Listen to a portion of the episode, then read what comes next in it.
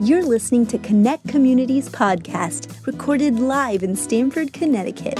If you'd like to know more about our community, stop by our website at www.connectcommunity.tv. Enjoy the message.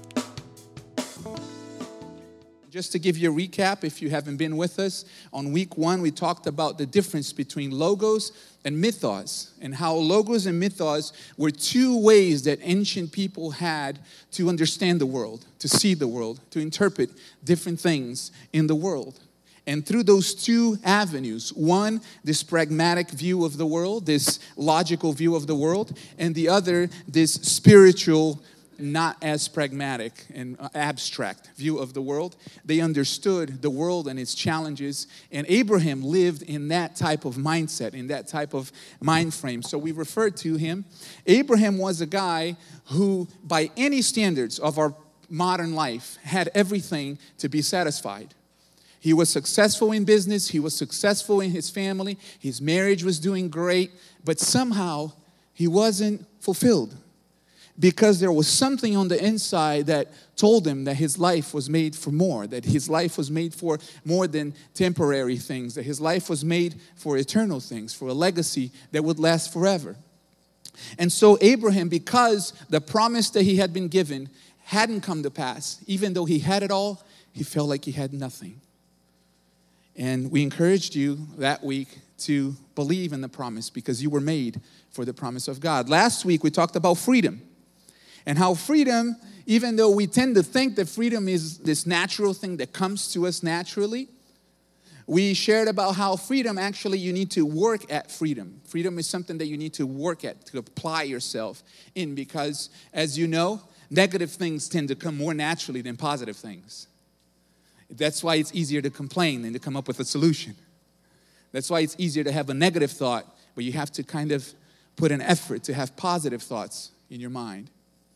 That's why it's easier for us to get into a bad habit than it is to develop a good habit because negative things tend to come to us more naturally. Now, freedom is the reason why Jesus came. Freedom is the reason why Christ gave his life. And there's a scripture that says that it is for freedom that Christ has set us free. And that's why we're here this morning, celebrating this freedom. And we come to today, this part of the series. And I want to start with the scripture found in Psalms 34, verse 8. And it says, Taste and see that the Lord is good. Blessed is the man who takes refuge in him. Can we all say it together? If you don't mind, let's say it together. Taste and see that the Lord is good. Blessed is the man who takes refuge in him. Let's say it again one more time. Taste and see that the Lord is good. Blessed is the man who takes refuge in him. Today is Easter.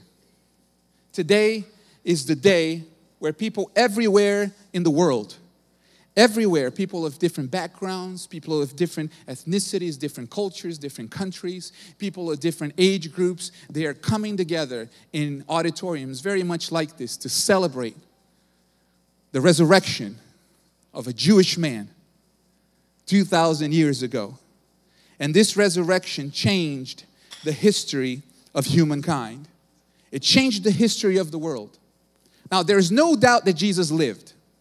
In fact, for you to, to contest the fact that Jesus lived, for you to try to create a story against his life on earth, you'd have to be pretty creative. You would have to have some elaborate ideas to erase all the evidence of Jesus' life. We know Jesus lived. He was a man, he was born, and he existed on this planet as a human being.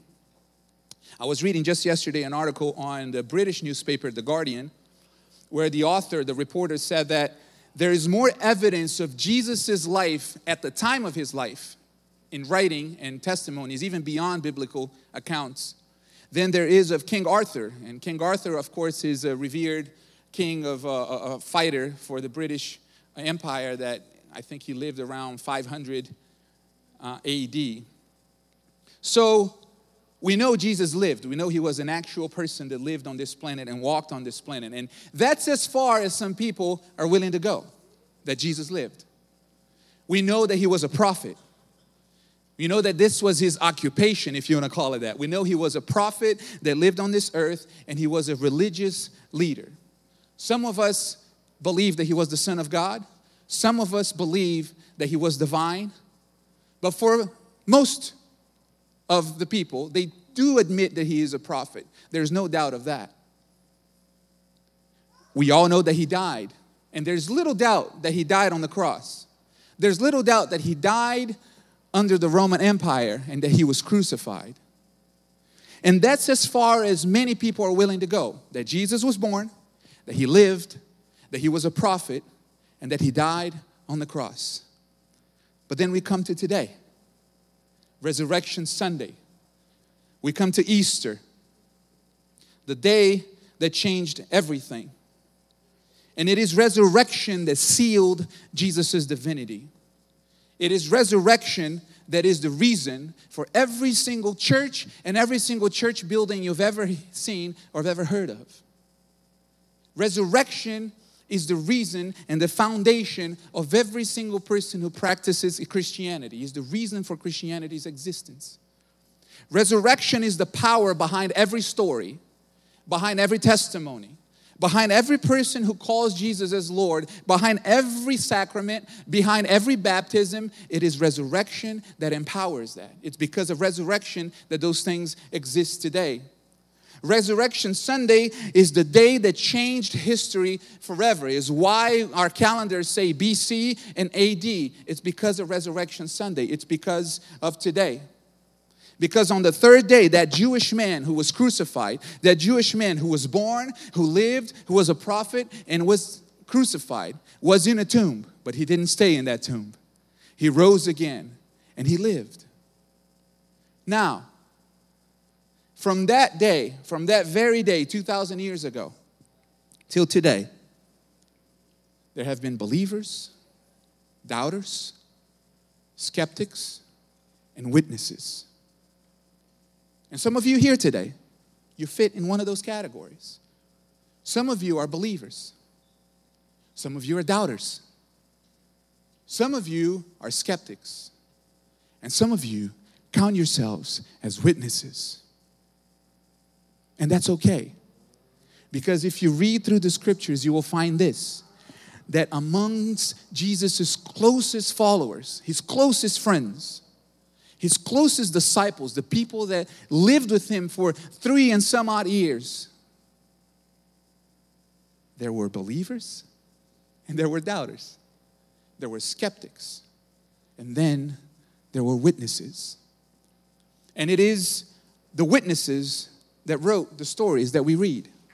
It is the witnesses that told the story. And in the days following Jesus' resurrection, there was one thing that kept happening. And you see in scriptures, right after the resurrection, things begin to happen where a pattern formed. And every time you see a pattern in scripture, you kind of have to pay attention to it because it's probably something that's not just historical, that exists and lives for that day. It's very likely something that can happen to you, it can happen to me. And I want to highlight today just three parts, three instances where this theme, this recurring experience happened. And it's told in three particular places. We're not going to read it, but you can, if you're taking notes, you can write it down for you to read it later. The first one is in John 20, chapter 20 of, of the book of John, where Mary Magdalene rises on Sunday morning with the sun. The sun is beginning to rise and she's excited. She is excited to go see Jesus. She has to go see him. And scripture says that they're bringing spices, they're trying to take care of his body. She has to see him one more time. She has to see him and see what how he lied in, in the tomb and, and if his body is well taken care of. So she goes. It's his Savior. It's, it's her Savior. It's her Messiah. It's her friend. And he's dead. And she has to go see his body. And she gets there, and the tomb is open. And she's scared. So she goes in and she peeks to see what happened. And the body's not there. And just like any other person thinking straight in a moment of grief, she thought. They took his body. His body's gone. They moved him away from this tomb. And she got anxious. And all the while, Jesus was standing outside looking at her. And he asks her, Woman, why, why are you crying? And she turns to him, and like any other rational human being, she thought, It's the gardener, right? Because I saw Jesus die on the cross. It has to be the gardener. Jesus was standing in front of her, and she could not see. The second instance where something similar happened, it's in the next chapter, John 21st. Peter tells his friends, who were also disciples of Jesus, I'm going to go fishing. I'm going to get up and go fishing. So John says, All right, let's go. And a group of friends go and they get on the boat and they are fishing. Now, this is the trade that they used to practice before Jesus called them to be disciples. And they're there on the boat, pulling the nets up and catching nothing. Nets kept coming empty. And Jesus was standing on the shore and he sees them and he asks them, asks them, Children, have you caught anything? And they say, No. And he says, Try the other side. And without knowing that it was Jesus, it was a total stranger man who told these fishermen to try the other side. And they did. It's kind of funny, right? They could not see Jesus. And then there was another instance that really caught my attention, and I want to spend some time in this passage here. It's found in Luke 24, where there are two disciples on a road to Emmaus, from Jerusalem to Emmaus, and they're walking on this road. It's about seven miles, and they're heading to Emmaus, and Jesus comes alongside and begins to walk with them. And they're talking about Jesus' death. They're talking about their loss. They're talking about what had ju- just happened in Jerusalem. And Jesus hears their conversation and says, Hey, wh- what are you guys talking about? And scripture says that they're walking and they stand still, they stop. And they're saddened. And they look at him and say, Are you the only visitor here? Are you the only person in Jerusalem? You have to be a visitor not to know what just what's going on, but are you the only person in Jerusalem who just not who does not know what just happened? How they crucified the prophet, a great man, Jesus Christ, who was a great man in word and deed. He was the one, and they were so, so distraught because in their minds, he was the one who was supposed to, to free Israel from the Roman rule. And they were completely and entirely disappointed. And they begin to tell Jesus, not knowing that it was Jesus, that this man had everything to restore uh, Israel's kingdom. He had the power, he had the authority, he had the ability, he had the anointing, he had the calling, he had the following, he had the people, he even had the name. His name was Yeshua the same name of Moses' successor, the same name of the guy who brought the entire nation of Israel from a desert land into the promised land. And he was their Yeshua. He was the man who was supposed to take them from a place of captivity, from a place of brokenness, into a place of freedom. And he was dead. It was their David that was going to beat Goliath, the Roman Empire. Except in this story, David did not defeat Goliath. David was in a tomb, buried and dead. And they're distraught. They're telling Jesus, it doesn't make sense. We've been in the desert for too long. We've been suffering for too long. And we thought Jesus was the one who was going to take us away from this situation. But he was nothing but a cup of cold water in a hot, hot day. He was a brief, a brief refreshment, a brief relief from the situation that we're in. And now he's in a tomb. And we're right back where we started. They were so distraught that they couldn't see it. And isn't that you and I sometimes? We're going through life, we're going through our situations, we're going through our challenges, and our attention is so focused on what's at hand what's in front of us. Our attention is so focused on the pain, on the struggle, on the disappointment that we cannot see anything else. Like Mary, maybe you're here and you're in grief. You've lost so much and you feel alone. And you're in the hopes that you can at least relive some memories. You can go to the tomb. You can go back to that memory, to those pictures, to those memories that you have, and you can relive the emotions on the inside. But the thrill is gone, as B.B. King would have said. The thrill is gone. Maybe you're here and you like Peter and John. I don't know why they went fishing. Scripture doesn't say why they went, but maybe it could be that they needed money. Maybe it could be that they needed to feed their families. These were married men. Peter, we know for sure that he was married and probably wanted to provide. Or maybe they were just hungry, they needed food. And off they go back to the boat with their nets. And here they are trying their craft because you, when you have failed so much, when you have tried something and given all of yourself into it and you fail, you go back to the thing that you knew to do. But even that wasn't working. That could be you here today. Maybe you stepped out and you tried that business. Maybe you stepped out and you wanted that idea to work. You wanted your plans to succeed and you failed. And you tried to go back to your previous craft and that even is not working. Even that is coming to be a failure. And that's where they were. They were in the boat trying to fish and they couldn't catch anything and their eyes were so fixed on those empty nets that they could not see that Jesus was standing on the shore. Is that you here today? Are your eyes so fixed on your empty nets that you cannot see the Savior calling you? God, Emmanuel, God with us, calling your name. The disciples on the road to Emmaus, they were so distraught, they were so, so disappointed to them, this was a lost opportunity. How could we have lost this opportunity? Why did Jesus die so easily? Why did he just give up? How could this have happened to us? This was our opportunity. Maybe you're here this morning and you have questions.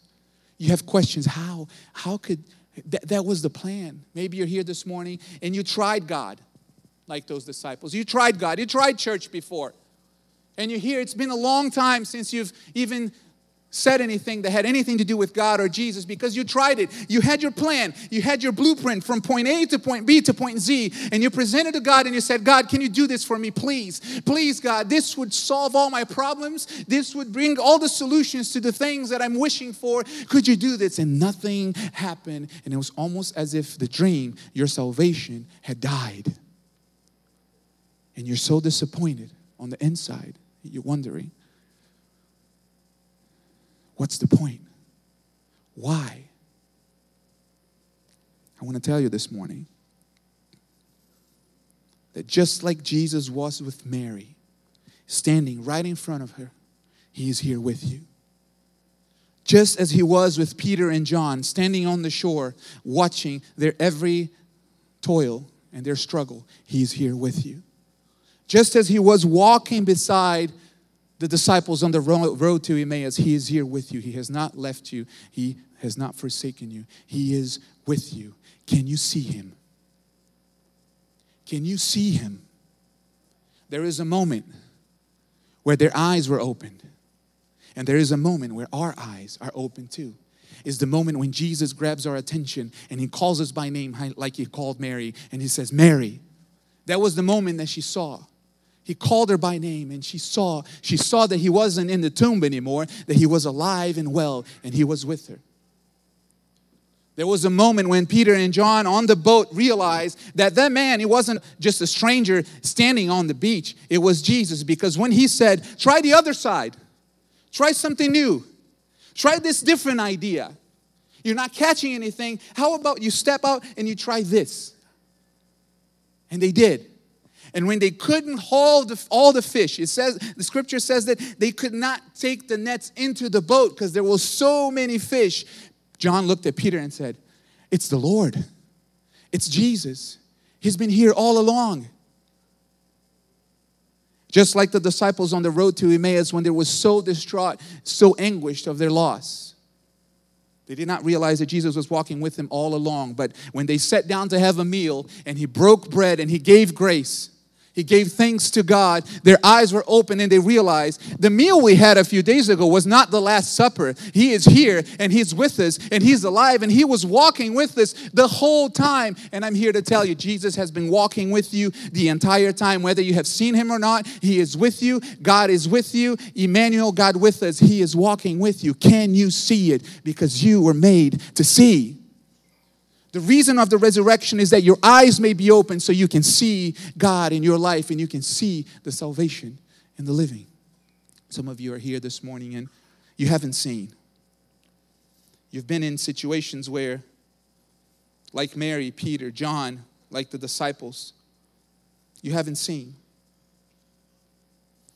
And I want to remind you that Jesus rose again that you may see.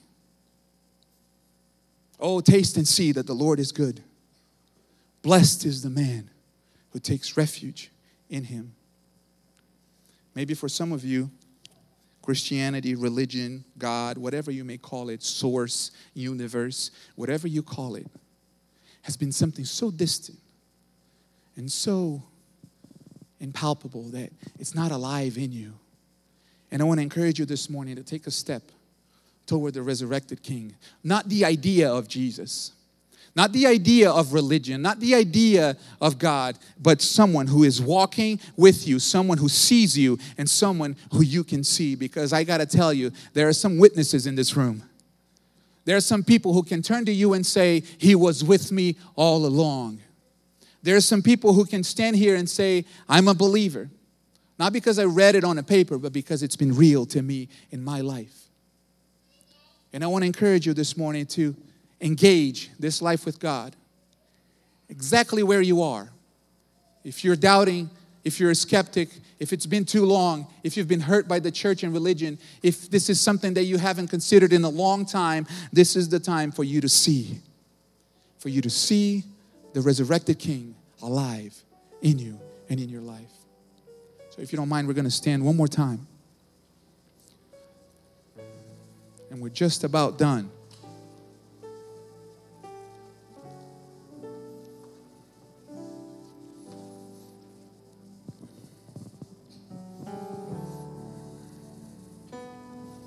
Maybe a long time ago, you tried.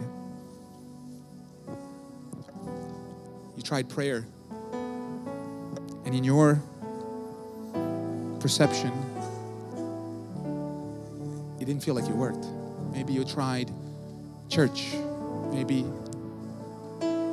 you used to go to church with your parents. Maybe you used to attend Mass, and it all got a bit theoretical and it all got a bit based on liturgy for you. And today you're here standing and you're wondering if, if you should take a chance. I want to encourage you to take a chance, not at the same thing, not at what you tried, but I want you to ask God to open your eyes so that you can see, so that you can see that He was all along taking care of you. He was the one embracing you at that time of loss. He was the one with you, walking with you at the time that you were asking questions, and He has answers for you this morning. He has answers for you, and He wants to walk with you, not as a stranger.